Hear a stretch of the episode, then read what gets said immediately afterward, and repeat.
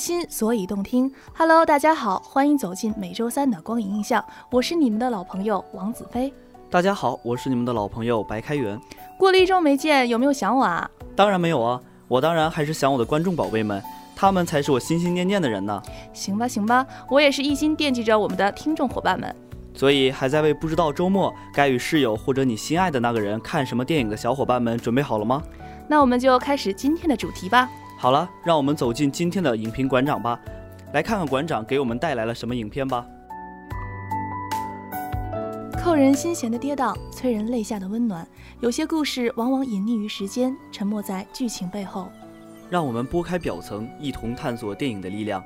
欢迎收听本期有关电影，我是主播白开元，我是主播王子飞。今天要为大家介绍的是道具在电影中的作用。那么，什么叫道具？道具包括哪些东西？道具与剧情有何关系？又如何运用呢？开源就让你来为大家解答一下吧。行啊，众所周知，影视和戏剧是一种综合艺术，它涵括了文学、美术、音乐等门类，而美术又包括灯光、服装和道具、音响效果、化妆、装置、特技等等。道具是美术中的一个组成部分。凡在戏剧和影视表演艺术中所用到的器具，包括场景中的除布景之外一切家具。以及演员随身佩戴和手持的物件同属道具。接下来就让我们来探究一下道具在电影中的作用以及相关的电影吧。首先，道具是人物性格与情感的外化表现。随身道具往往与演员在荧幕上同步出场入戏，不仅讲述着主人公周围的东西，而且讲述着他们本身，讲述着他们的理想、兴趣、口味、偏爱，讲述着他们心灵不可见的活动。甚至当主人公的形象在荧幕上已不存在的时候，物体仍保有着他们身上的温暖，继续着他们的生命。我知道有一个电影《非一般爱情小说》中，应该就符合你说的这些。陶家女孩的随身道具是雨伞，她和香蕉男孩第二次见面时是雨天，离开时把雨伞落在了男孩住的半岛酒店里。之后她频繁地换雨伞，强化了雨伞对她的意义。尽管她看起来很独立、很疯狂。而事实上，雨伞代表着他缺乏安全感，需要别人的保护。故事进行到发展段落的小高潮时，男孩陪着女孩在一堆伞下露营，给她保护。哎，你说的这个电影与我说的很符合啊！那是当然了。轮到我考考你了，你知道哪部电影中出现的道具对环境气氛起烘托和渲染作用呢？这可难不倒我。例如，在电影《洛丽塔》中的一幕，在科尔蒂的别墅内，可见之处皆放满了红酒瓶和大大小小、高高低低的和大大小小、高高低低的玻璃酒杯。乒乓球桌上、大厅里、过道里、窗台上、钢琴上、地板及地毯上、楼梯上，全被酒瓶和酒杯占领，如同舞台剧场景一般，带有夸张奇幻的色彩。男主角与奎尔蒂便在这样的场景中进行生与死的对峙，从这些酒杯和酒瓶中可以感觉到紧张的气氛扑面而来。我也知道有一部电影中的道具有这个作用，就是非常著名的泰坦尼克号。当船体沉入海底，海面上点点冻僵了的人体到处漂浮之际，救生扇板在漂浮的尸体中穿行，并不断地问：“有活着的人吗？”女主角试图回应，然而声音却怎么也不能从嘶哑的喉中发出。这时，他挣扎着从船上殉职人员身上取下一枚哨子，吹出微弱的两声。这时，平时不起眼的哨子十分突出，撼人心魄。总的来说吧，表演艺术离不开道具，这就要求在道具的设计工作中，力求做到国度、地域、地点的准确，时代背景无误。从剧情出发，从人物环境出发，考虑演员的动作，帮助演员刻画人物形象、心理性格，创造特定的气氛。好了。本期的有关电影已经到了尾声，一段音乐后，让我们一起收听一周推荐，看看下一周有哪些好看的电影吧。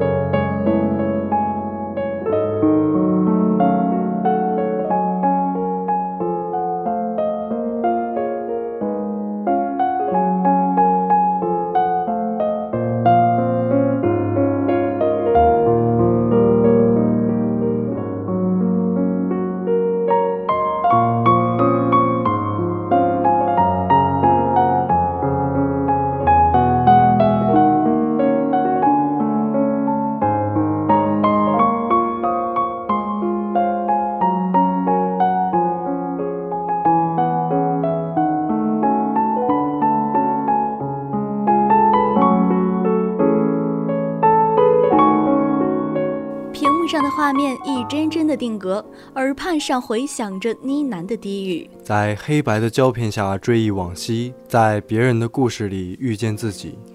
欢迎大家收听本期的影评馆长，我是馆长蒋天意。大家好，我是馆长常青。今天啊，给大家带来的是由文牧野执导，徐峥、王传君、周一围、谭卓。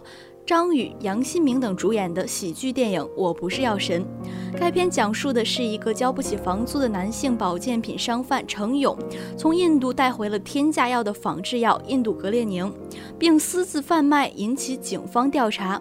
从自私走向无私，为病人的生存权而抗争，最终被抓，赢得了尊严。多位角色的命运也因为药这一元素串联，演绎了一场别开生面的草根众生相。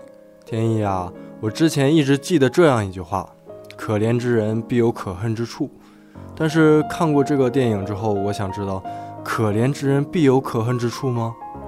或许吧，但这句话却永远不能成为恶人作恶、居高位者不作为的免死金牌。鸡蛋与高墙之间，我永远站在鸡蛋一边。这是被滥用的村上春树的名言，也是很多创作者创作时信奉的朴素真理。嗯，我不是药神啊，将我伤心的情绪再度诱发出来。王彦军饰演的假药贩子张长林说啊，这个世界上只有一种病，就是穷病。在物质极其充裕的时代，穷能限制想象力，穷能扼杀多种选择。穷不再是形容词，而是变成了一个名词和一个标签儿。穷就是原罪。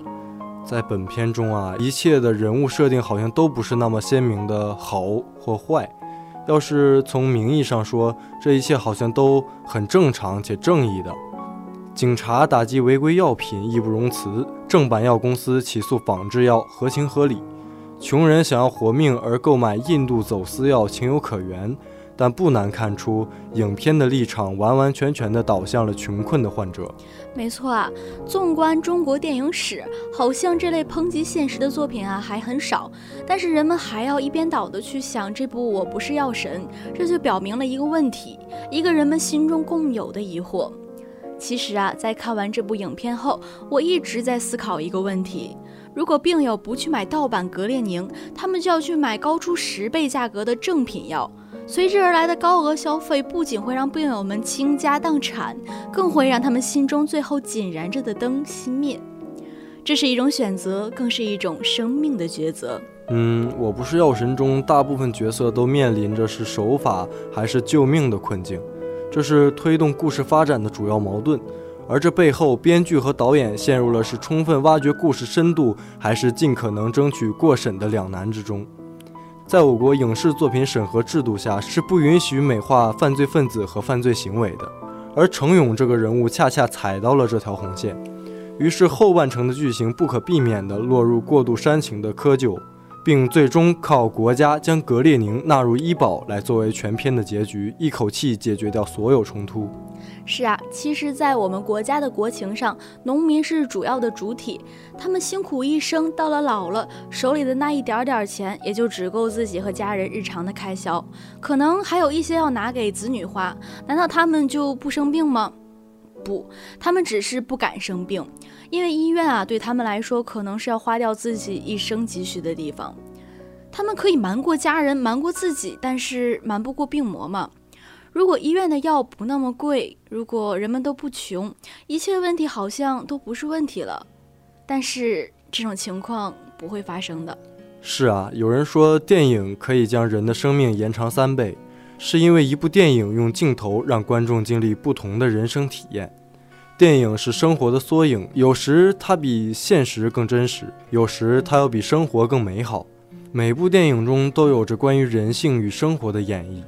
太真实的电影总是难以从观众的脑海中淡去，更是无法轻易的剥离，让人们在感受着现实的生活时陷入深深的思考。是啊，在看完这部电影后啊，我感受到整部电影都弥漫着一种黑色的幽默，让人越看越觉得沉重，以至于我都在观影中落了泪。看似有些荒诞的演绎啊，愈发让人感觉到电影的真实。就像吕受益说：“没有药啊，所以就这样了。”黄毛说：“家里人都以为我死了，因为死是迟早的事儿。”大妈说，正版药我吃了三年，房子吃没了，家人被吃垮了。药贩子一语道破天机：这世界上只有一种病，就是穷病。这种病没有办法治，你也治不过来。穷病让很多人卑微的活着，如果实在活不下去了，死是唯一的选择。这无奈的选择又何尝不是一种解脱呢？二零一八年七月十八日，李克强总理针对影片所反映出的问题作出批示。要求有关部门加快落实抗癌药降价保供等相关措施。这部将人们所关注的一个社会问题以电影的形式进行展现，引发了更多人对白血病患者群体的关注，从而也为解决这一问题探寻到一个新的解决路径。我想，这才是这部电影为社会所创造出的最大价值吧。嗯，好了，本期的影评馆长到这里就接近了尾声。一段音乐之后，就让我们一起欣赏接下来的有关电影吧。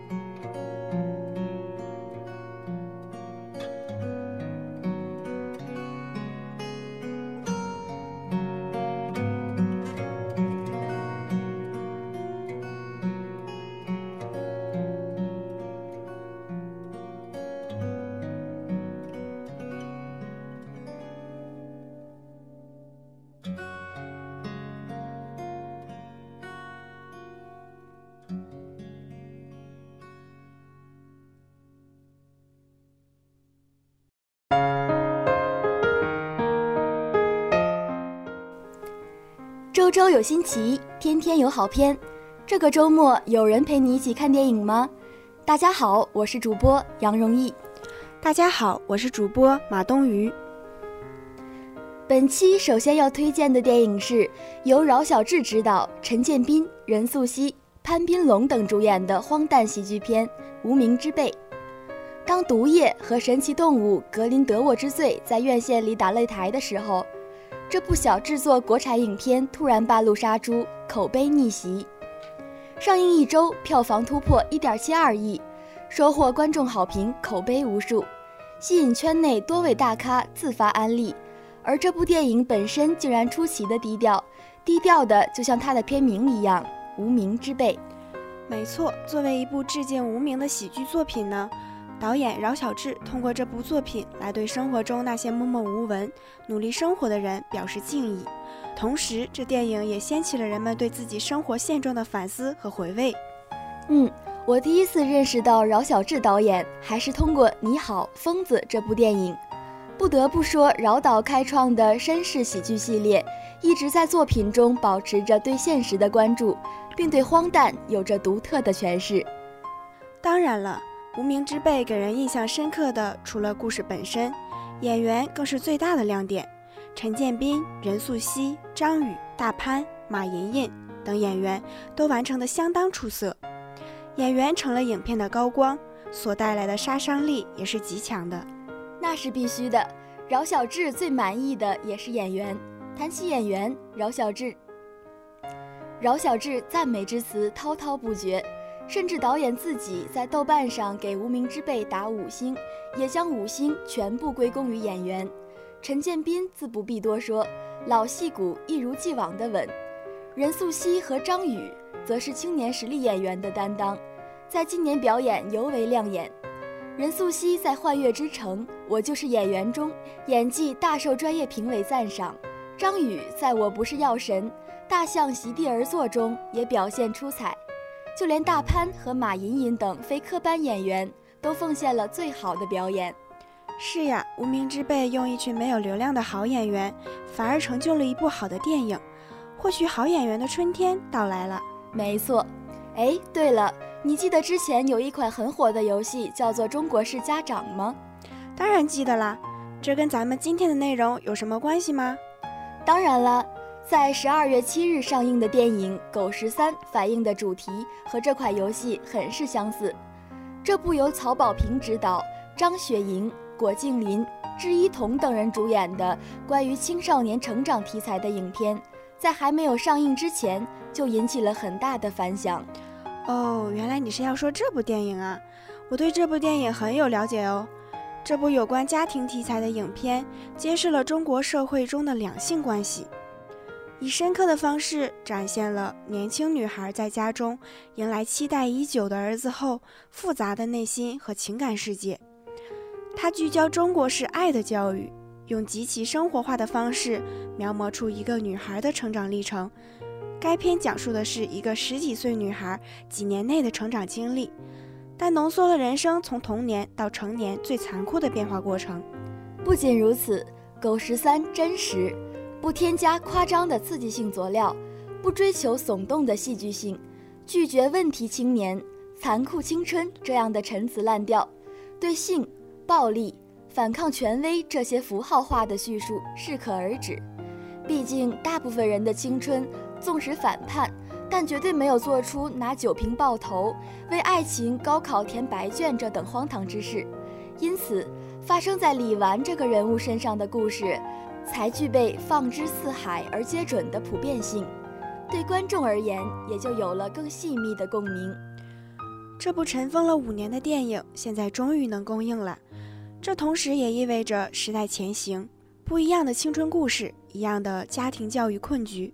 电影对中国式家庭教育一种充满力量的质问和无奈叹息。正如网友们所评价的，少女李纨之烦恼其实是中国式家庭教育之困局。这可能是近几年最真实的国产青春片了。是的，这个评价很恰当。曹保平导演始终在深入挖掘人性中。真正有重量的情感，成长中深入骨髓的孤独感，青春在爱与暴力之间的挣扎。正如他自己所说的：“我希望电影能够有强烈的叙事，强烈的力量，这是我比较坚持的一个原则。”好啦，本期的一周推荐到这里就结束啦，我们下期再见。